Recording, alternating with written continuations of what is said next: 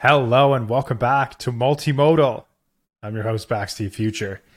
This is a podcast where I talk about GPT-3, multimodal AI, the, the company called OpenAI. I also talk about, you know, open source stuff going on, whether that's GPT-J, DALL-E Mini, VQGAN and Clip, all the different AI models and their associated OpenAI, sorry, their associated open source communities. I, you know, I love chatting about these things. Today, I wanted to chat about OpenAI Codex. And so before I get there, the question is, why do I want to chat about OpenAI Codex? Well, while OpenAI Codex was going on, I was working on a series called GPTX DALL-E and Our Multimodal Future. I was not only working on it, I was releasing it. It was one video every day for like a month, basically last month. And it was crazy. It was a lot of fun but it's it was just kind of funny because while everybody else was talking about the future of code, I was talking about like that series is about AI and creativity. So I was saying like everyone should be an artist, everyone should be creating, anything is possible. I want you to generate movies and architecture designs and product designs, right? And like it was almost as if like Steve Jobs had released the iPhone or something and I was talking about the iMac. like something of that sort, right? Uh, and I mean, in a way, it's kind of fun. I, you know, it's it's nice to do something different. Everybody else is focused on one thing, you're focused on another. It wasn't intentional. I didn't know about OpenAI Codex until basically a week or two before it was uh, going to be announced. Right? Like I had early access and I was playing playing with it, but by then the series was already in motion. Right? So it was not intentional. It's it's just pretty funny.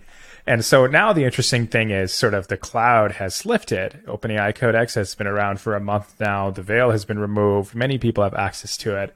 And since then, there is time for us now to reflect about it, reflect on it, talk about it.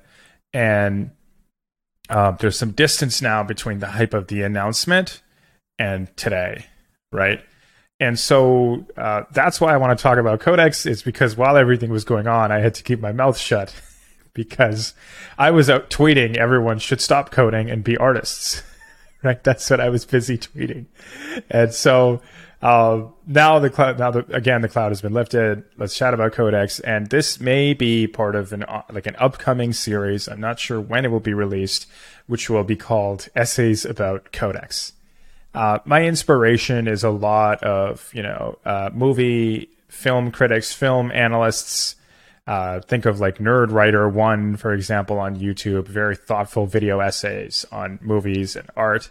I want to, you know, make that style of video, but talking about OpenAI Codex. That's the pitch of this series, and um, it's almost like let's talk about OpenAI Codex, but not like how a programmer would talk about it. Let's let's talk about it the way uh, an analyst, film critic, uh, you know, somebody who's an essayist would talk about Codex. And the reason is, you know, I just have these thoughts and ideas and opinions on it um, where I just think they'll fit better in that kind of format as opposed to like some kind of programming tutorial or something like that.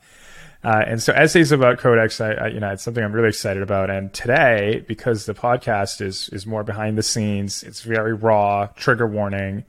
Um, I just want to put these ideas out there. And keep in mind, many of them are not ready. They're not even close to their final form. They're, they're not crystallized. They have not reached some equilibrium. But I just think it's good practice to put your ideas out there. It's good practice to share them with others and, you know, really listen to their feedback and what they think and they may agree they may not you know they may not agree but they may punch it up. They may help you look at things in new ways. And so today i'm sharing these ideas really raw with you and, and i hope you have some pointers for me as well. I'm open to learning. I'm open to hearing what everyone else has to say. Um, i'm not going to be sharing all the ideas in this series but i think i will share some of them today. And uh, of course before i get started uh, it's been about about a month or two since codex uh, has dropped. I wanted to just formally congratulate OpenAI and the team behind it. I think this is incredible research. Uh, I do think Codex in its current state change, changes programming forever. Programming, product management, project management, you know, high tech company leadership.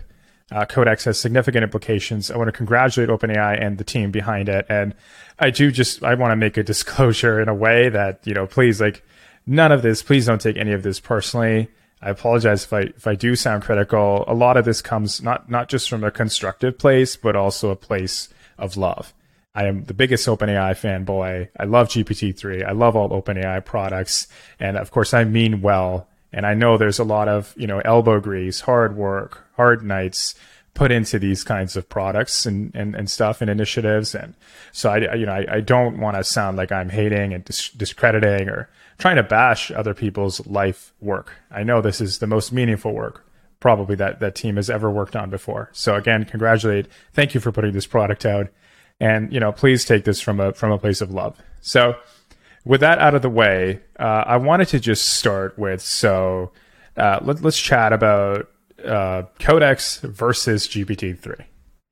So when GPT-3 came out, I mean, I felt it was like this world-changing event, right? Like I would I would categorize it up there, like perhaps with the original iPhone announcement or something of that sort. There was tremendous hype.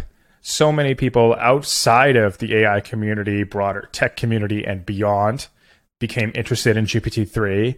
We're hearing about it, and so many people wanted access and on top of that, there was just a flood of GPT-3 use cases, right? Whether that's Bram, whether that's people in that, you know, original OpenAI Slack community when the community was like less than 8,000 people, uh, whether it was on YouTube, like me publishing my, my video on, you know, using T- GPT-3 to, you know, generate uh, n-grams or, you know, convert sequences of text into tokenized f- versions. So like my stuff was a little bit technical. I also made one on obfuscating code.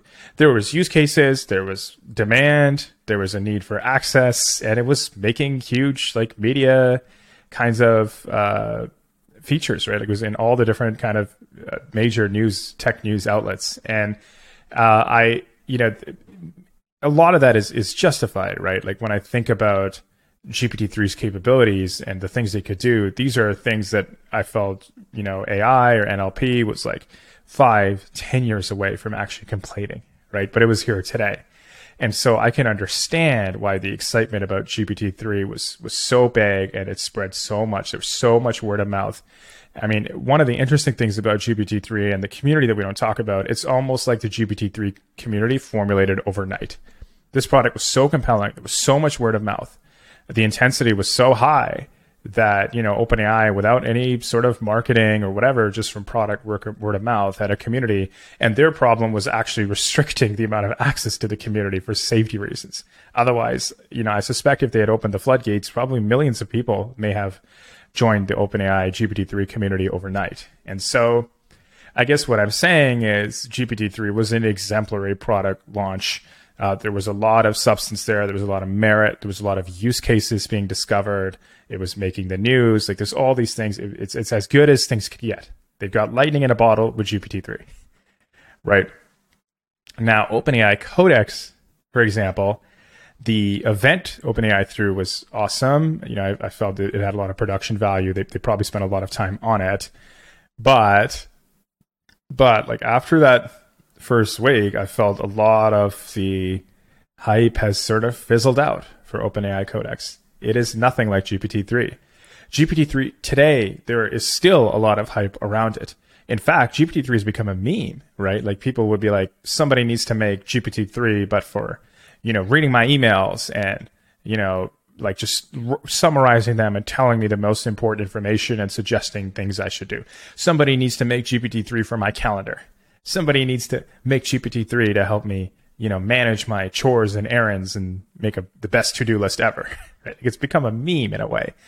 Whereas OpenAI Codex, like it's almost like those first week or two was, you know, it felt like a lot of that same GPT-3 level uh, hype and demand, but it kind of fizzled out, right? And not a lot of people have reached out to me with questions about Codex, asking me how to get access to Codex, the kinds of things they used to do when it comes to GPT-3. And so, so why is there, at least in my view, some fizzling out of OpenAI Codex compared to GPT-3? Well, the first reason is I just think uh, that the market for programmers is a lot smaller than the market for GPT-3, right? I don't know how many programmers there are in the world, whether that's 1 million, 100,000, 3 million, 10 million, I don't know but it's certainly a smaller number, right?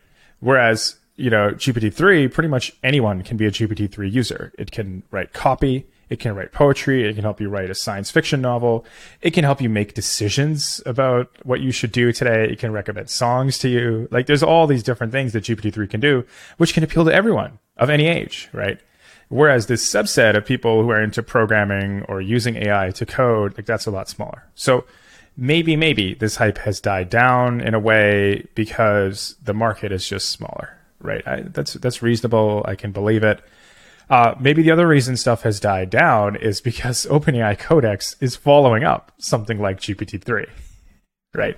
And so with GPT-3, it's almost like it went on stage, it did its bit, and like the audience, including myself, were you know like on their feet applauding it and just throwing roses, like because we were just so blown away. And then Codex comes along and is sort of on stage and is like, I'm I'm basically GPT three, but for code, right? And in, in that case, like I don't know, like how that performance would do, like if it would fall flat in a way. Uh, you know, I, I certainly would not want to follow up a tough act. Like it's a tough act to follow. I would not want to follow up GPT three, right? Even as a research achievement, you know, GPT three is is you know is hitting pretty heavy, right? Um, and the GPT-3 has just raised the bar so much higher for, for what really blows the audience away, right? Like what, what really needs to, like DALL-E blew me away, uh, a little bit more maybe than GPT-3. GPT-4 may blow me away, but even then it'd be a little bit less than GPT-3. Um, because it's again expected and it's following this exponential curve, right?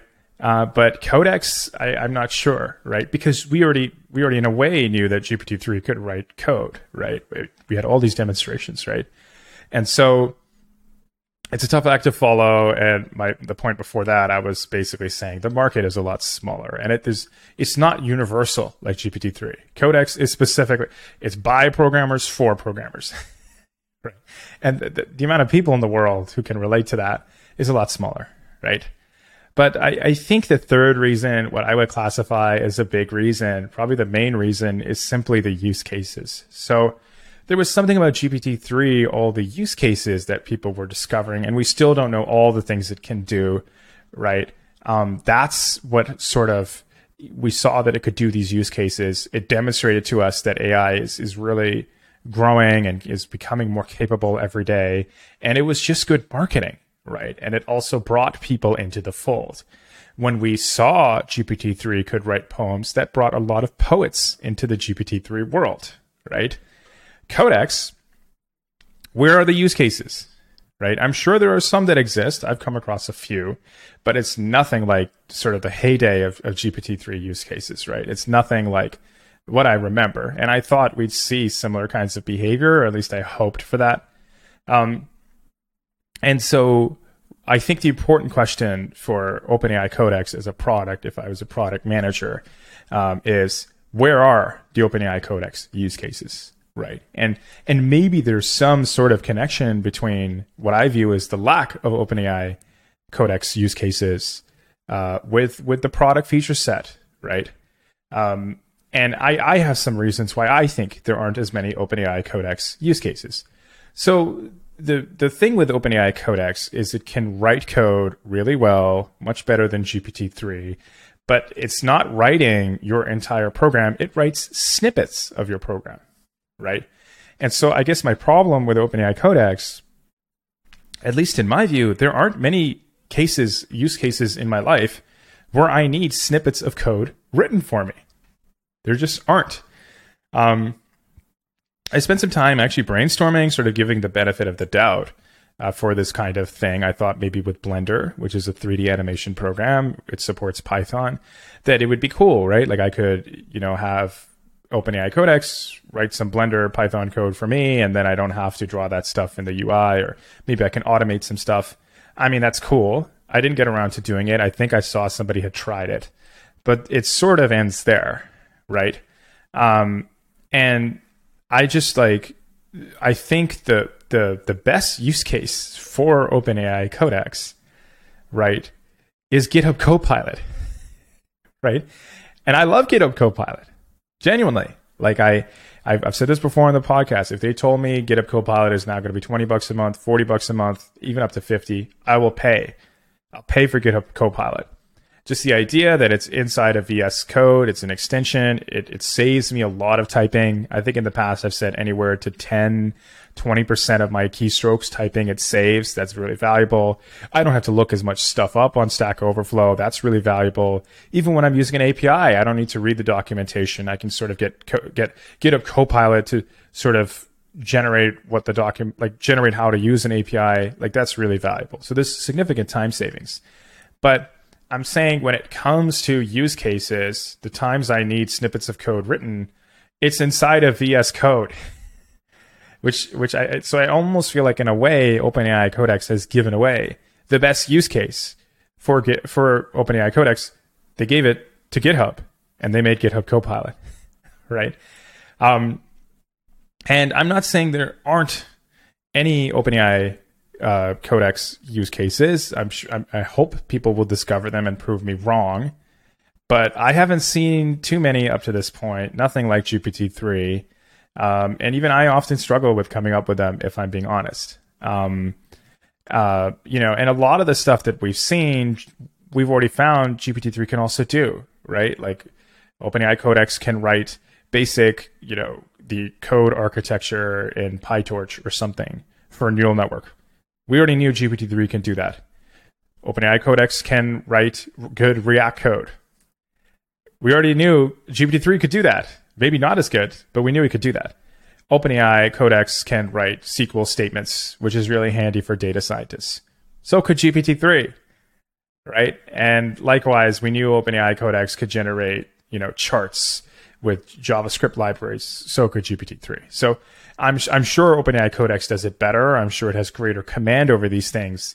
But at the same time, in terms of marketability, so what? we've already seen this before. I think people demand more right nowadays, like, because we've seen GPT three. That bar is so much higher, right? Um, and so, anyways, I think there is a use case problem, and it's such a narrow kind of use case. When do you need snippets of code written? Truly, um, and I think if you keep this in mind, the snippets of code, I think the larger question is who is the audience? Who's the target market for OpenAI Codex? I'm a programmer. I do that for a living.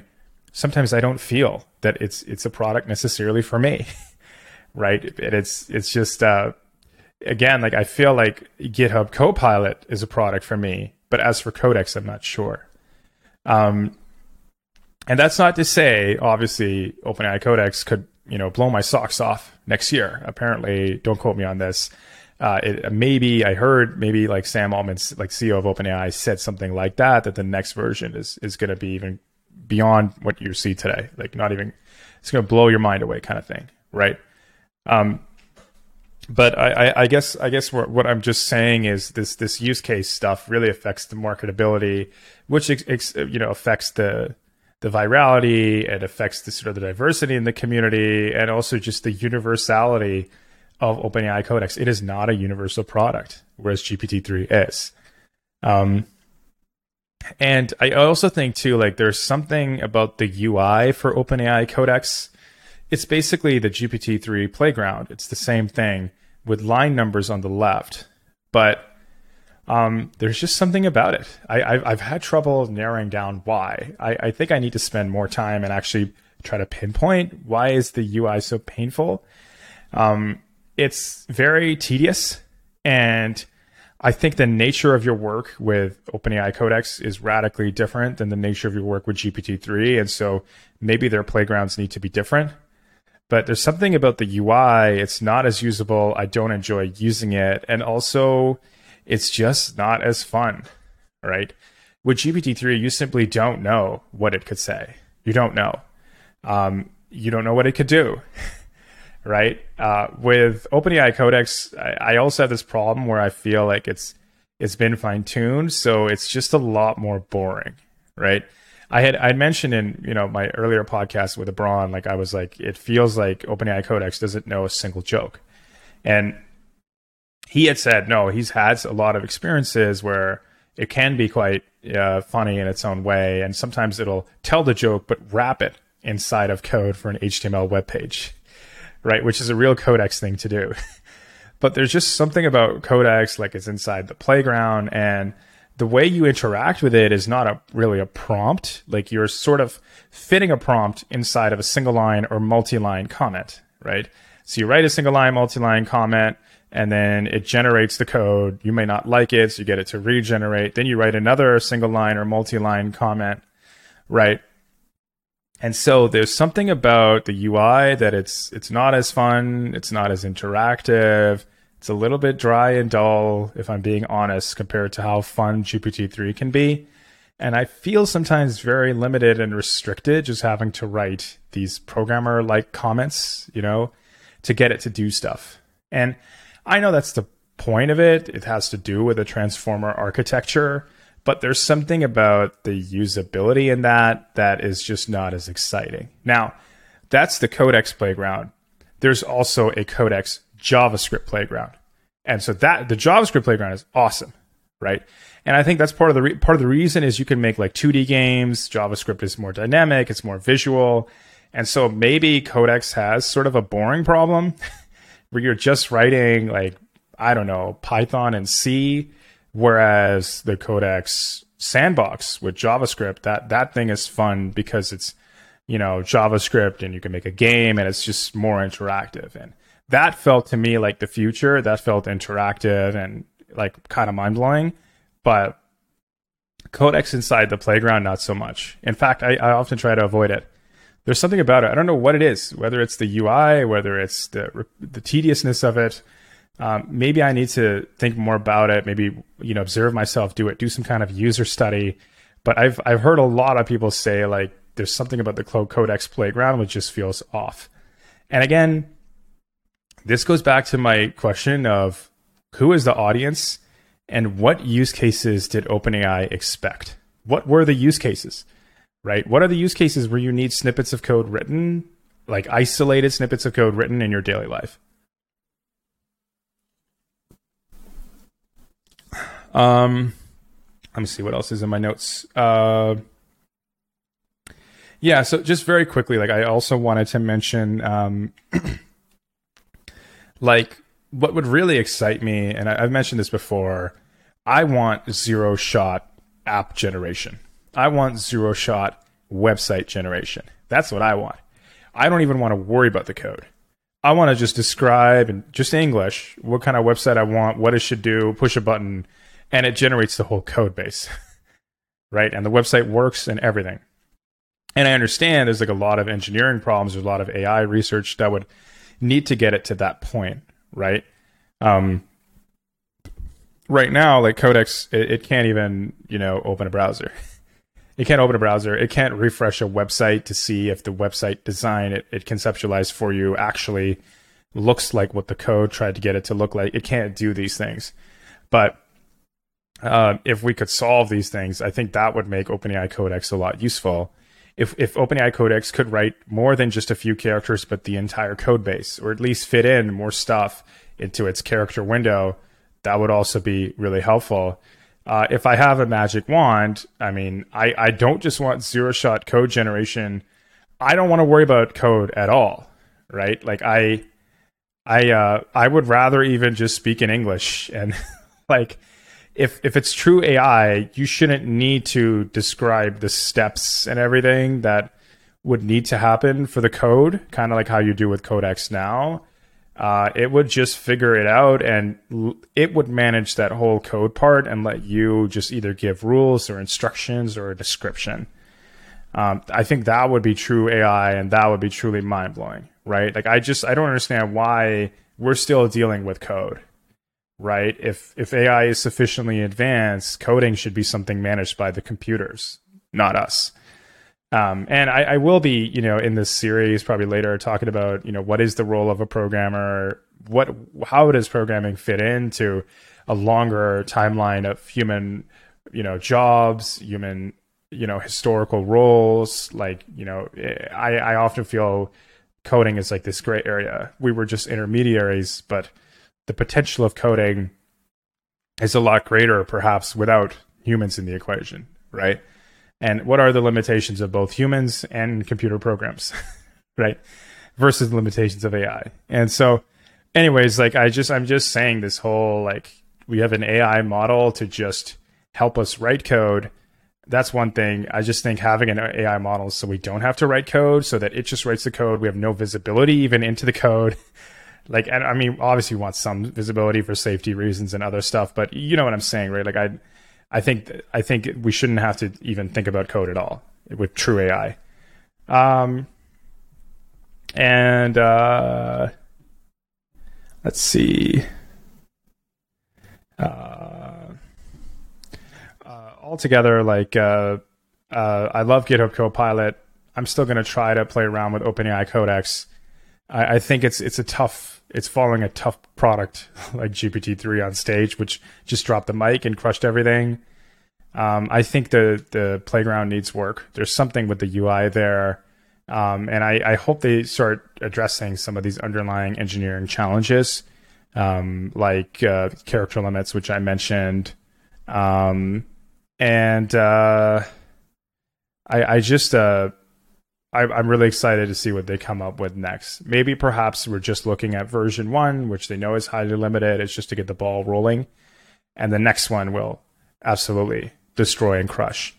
Um, and also, who knows, right? With the scaling laws, with computing power, with Moore's law, like all these things, uh, I don't know what the next generation of codex can do, like how much it might blow me away and change my mind on things, right? Uh, so far, I, I, still like Codex. I think it's incredible research. And honestly, I look forward to hearing what they come up with next. So, anyways, these are my broad ideas when it comes to uh, essays on Codex. Uh, I, I'm still working on it, still still thinking about you know where else the series could go. And I have other points too, which just really aren't even ready for the podcast yet. So, uh, real quick, I also wanted to mention I, I, did look it up on Google Trends. Let me mention that really quickly. GPT-3 versus OpenAI Codex. Uh, from what I'm seeing, OpenAI Codex did not even get what is it like? It almost looks like it hit maybe 10% at its most hype when it was announced to GPT-3. So GPT-3 was like far more hyped and continues to have more interest than OpenAI Codex does now. And so if we're purely going off Google Trends, I don't know if that's the best basis, if that's the more the most accurate, uh, there is just far more interest in GPT-3, and it the, the data sort of does speak to this narrative that I'm describing. That, in a way, OpenAI Codex is is starting to kind of fizzle out, and I'm not saying it's over. Maybe it's sort of just a dry lull. Um, maybe you know we might be one or two use cases away, uh, but I definitely think this Codex product is really a long term thing. Um, and I, I, think the, the company, maybe OpenAI, needs to think about some things like who is the target market? What are the broader categories of use cases for this product? And maybe, maybe, how can we make Codex more fun? Uh, I, th- I think that those are my higher level thoughts about OpenAI Codex. Anyways, uh, that's it for today's episode. Thank you so much for listening. Multimodal by Bakz T. Future is available on Apple Podcasts, Google Podcasts, Spotify, Stitcher, I use Pocket Cast, you name it, it's everywhere. Uh, make sure you have notifications on so you get notified every time a new episode drops. Make sure you add it to your queue. Like as soon as it downloads, you know, set it to auto download. Make sure when it downloads, it shows up at the top of the queue so you can listen right away. Uh, I have a newsletter, bakztfuture.substack.com. That's where I share some behind the scenes stuff, big ideas. I sometimes in a really raw way will write stuff and put it out there. Sometimes I'll um, you know, some things are just better as writing, so I'll even upload them there. There won't even be a podcast. Make sure you check it out. And you can find me personally on Twitter at BAKZTFuture and Instagram BAKZTFuture. Um, more raw thoughts. I'm gonna be start. I'm gonna start sharing some of my own AI art and stuff on those two channels as well. Uh, anyways, you know where to find me. I hope you have a great day, night, evening, morning. If you're out getting ice cream, uh, if you went skiing or something, if there's snow in the area you're in, uh, if you are listening from the future, if you're listening from a spaceship, uh, if, if you're using GPT-7 and wondering how did people who used to use GPT-3 in the past, how did they find it? Uh, and so you're from the future listening in the, to the past. Uh, I want to thank you for listening and I hope you have a great day, night, morning, evening, wherever you are, wherever you are in this planet, in the multiverse. I hope it's awesome. Thank you so much for listening. Bye.